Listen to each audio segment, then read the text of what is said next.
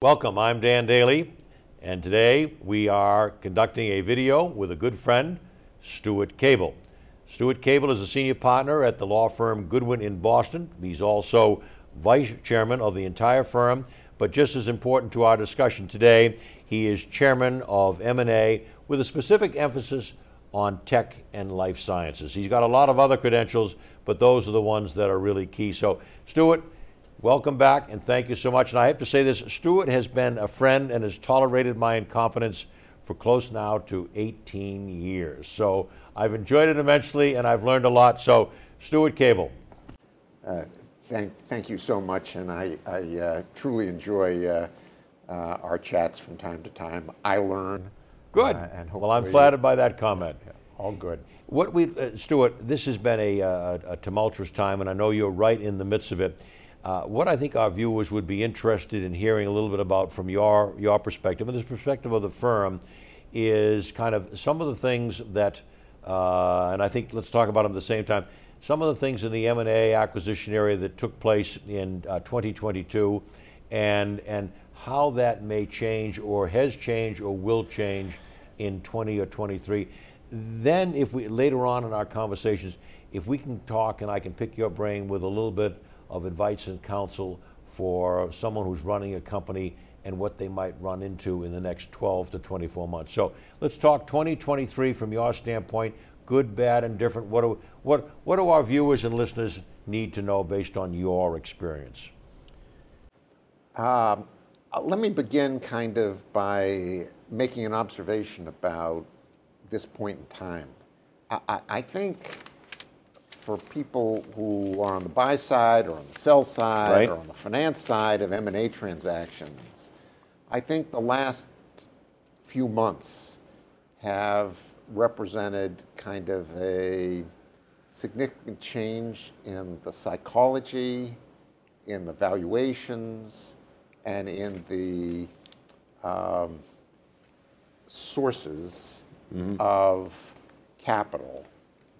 That means that 2023 will be decidedly different okay. than 2021 and 2022. Um, specifically the industries that are all about innovation. Yep. And therefore all about risk. Right. Have and certainly this would be an emphasis on life sciences, your background, plus yep. others, but certainly that would software, be major. Yeah. Life sciences, yep. artificial intelligence, right. robotics, anything that is cutting edge. Right Electronic after, vehicles. Bingo. There you go. After, you know, 10 years of es- escalating valuations have been very significantly hit as devaluations okay. In the last several months. So uh, I want to emphasize the last several months. That's how rapidly this has taken place. Yes. Good thing to note. To some degree, it's a function of the escalating interest rate environment. All right. Because the higher interest rates, the higher the cost of capital. Right. The higher the ca- cost of capital, um, the higher the so-called risk-free rate mm-hmm, is mm-hmm, that mm-hmm. is used mm-hmm. in valuation methodology, and all of that impacts these innovative companies, these high beta companies, to the negative. To the negative. Okay. It brings down the valuation, not only in a stock market sense. That's what I was going to ask you, yes. But it also brings it down in an academic sense or a discounted cash flow sense. All right. And in public company M&A, discounted cash flow is the principal, not the only, methodology by which these companies are valued. So the first thing that is happening as we move from 2022 to 2023 is that the expectations of mm-hmm. boards of directors yep. must adjust to the new reality. Because guess what?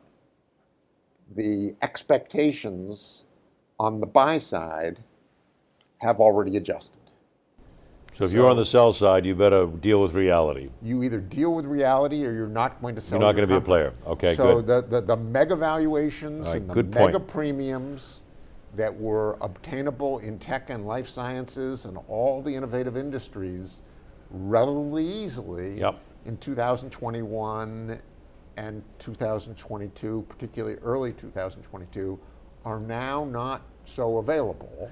And I, I just want to emphasize, because you, you're, you're right in the midst of this, that our message, or one of your messages today, is the board, if you're on the board and you don't understand that, this is the reality, and you better start to understand it, that things have changed. Well, and I'm not suggesting that a director should forfeit his or her business judgment Right, right. and necessarily sell the business Right. because all of a sudden valuations are down. Right, okay, all right, good Um, point, good point. Because, you know, on a strategic level, uh, who cares about risk-free rates? Who cares about discounted cash flow? Yeah, yeah. If you think your company is significantly undervalued, then now may not be a propitious time Mm-hmm. to sell your company. And you can always just say no. Right, Okay. right. But to the extent you want to sell your company for strategic reasons or for lack of capital, because Okay, all right, that, that's the other point I was going to make, yes. yeah, or for lack of capital reasons, then you're going to have to adjust your sights a little bit because it's a different world. Relatedly, mm. relatedly, the credit world, the borrowing world, the ability of private equity sponsors um, and others to raise copious amounts of capital at very low rates Right, is yesterday's news. right, right. In early 2022, that was possible. In late 20, 2000, 2022, after the Twitter situation, after the Citrix situation, which I mm-hmm. was honored to work on, mm-hmm. and several other situations where the banks lost a lot of money by making commitments on transactions which, for regulatory reasons, didn't close for six or nine Right, months right, later. right, right. just by dint of the move of interest rates, even without regard to the underlying credit, those banks who made those commitments lost hundreds and hundreds of Because they were stuck with it, stuck with it and couldn't syndicate it, so now it's on their balance sheet as opposed to being sold and syndicated and sold. Bingo. So the way those work, particularly in the private equity world, Right. is the banks make commitments. They sign binding Mm-hmm. commitment letters um, to finance a deal that's going to happen X months later, and they build a cushion in Mm-hmm. so that when they go to syndicate it, if interest rates move a little bit, it's not the end of the earth. Right. They can still syndicate it. What happened in 2022 that changed the the uh, the entire world going into 2023 is that interest rates moved at such a rapid pace right. that a lot of these banks were not able or chose not to syndicate the credits that they had signed up to because they would have to um, Discount them and, you know, bingo they'd have to sell them at a loss or mark right, them to right. market So at a they're- loss So they're on their balance sheet, which influences their actions going forward. Correct, correct, correct. So interest rates have had a meaningful, meaningful impact both on valuation Yep. and equally importantly in some industries on the ability to borrow at reasonable rates or to borrow at all. Mm-hmm. So when you kind of take these general principles and apply them to the real mm-hmm. world, Yep. it's very industry specific. Okay.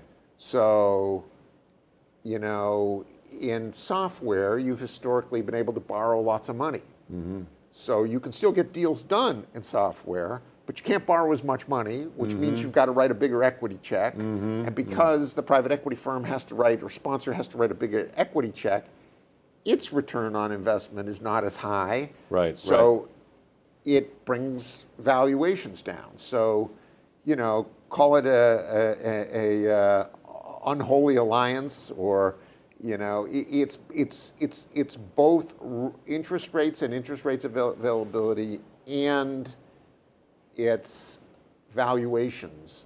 Okay. All those economic factors And th- th- those last two are tied together, are tied together. very tightly, more it- so than a lot of people know. Exactly right. And all of those factors right now are making it a terrible time to be a seller, Yeah, okay. and interestingly, not a great time to be a buyer. Help me expand on that a little bit, because I know you know both sides of that. On the buy side, you can look at it opportunistically. So, Yeah. for example, if you're buying in the life sciences industry, never been a better time to buy in life sciences. All the valuations are down, and you're not typically borrowing money against biotechnology companies because they're not generating revenue. Right, right. Okay? So, big pharma that has a low cost of capital Yep. um, can absolutely be opportunistic. Conversely, in the software area, while some strategics have low cost of capital, the private equity guys have had to reboot mm-hmm. because they can't borrow as much and they can't borrow as much at low rates. Right. So, in some industries, it's a time to be opportunistic. In other industries, on the buy side, it's a time to be cautious. So let me just, let me just filter that back a bit. Uh, in the life sciences area, some of the big boys have the money, and they're able to make these deals uh, at a lower valuation, so they want to do them. Uh, on, the, on the software, not the same because the software, the big boys don't necessarily have the money in the bank and can't necessarily get access to it as easily as they did in the past. All true, but I will tell you, notwithstanding the differences between different industries, Yeah, yeah. notwithstanding all of these economic factors that are driving uh, momentum or failing to drive momentum in the deal world, I've yet to comment on the single aspect of it that I think is the most important. Okay. It's not valuation. It's not rates. It's psychology. Meaning, Meaning, when times are great and people have an optimistic outlook, sure. everybody wants to be a buyer. Right. Everybody wants to win. Right, right. And right. they associate winning with getting bigger, doing acquisitions. Mm-hmm, It's psychology. Conversely, when you wake up in the morning and everybody's talking about a looming recession or the next move Right. of the Fed, Right. the psychology in the boardrooms, both on the buy side and on the sell side, turns negative. So, you know, while it is a great time to be a buyer in the pharma biotech world, mm-hmm.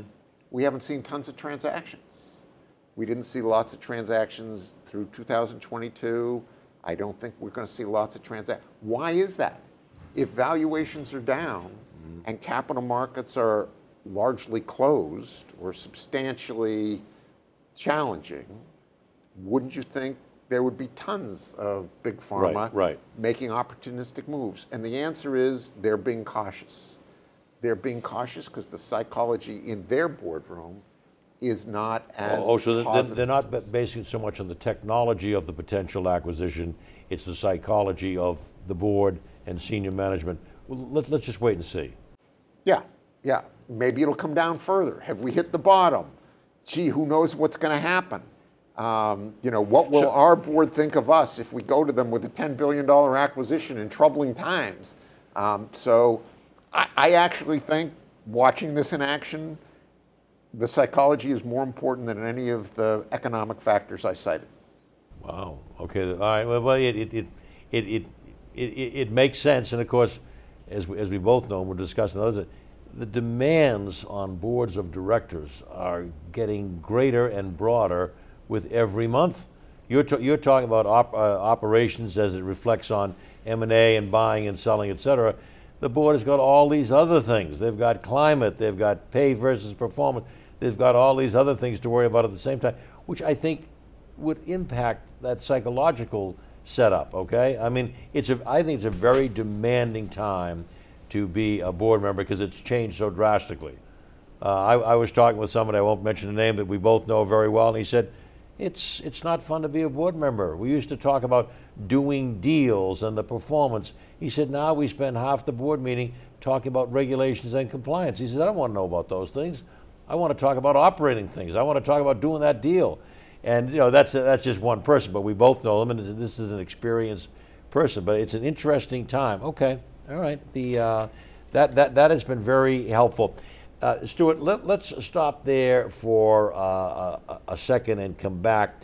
Could you address, uh, from from from your standpoint, uh, some some free consulting, which I'm I'm not uh, against asking you for, for the CEO or the board? that let's say has a, a, a knock on the door and they didn't expect that knock on the door, but it's there, and maybe somebody wants to buy them, and maybe they don't. So, can we kind of look and see how you might adv- advise someone that was in that set of circumstances, or someone that came to you didn't get a knock on the door, but says, "Stuart, we'd really like to talk about doing a doing a deal, either getting out of this or buying, etc." Would, would you be amenable to do that in, in another session here with me? Happy to. All right, fine. Let's stop. Let's stop there and come back. I'm here with uh, Stuart Cable uh, from the law firm Goodwin here in Boston, and we'll continue shortly. So please stay with us.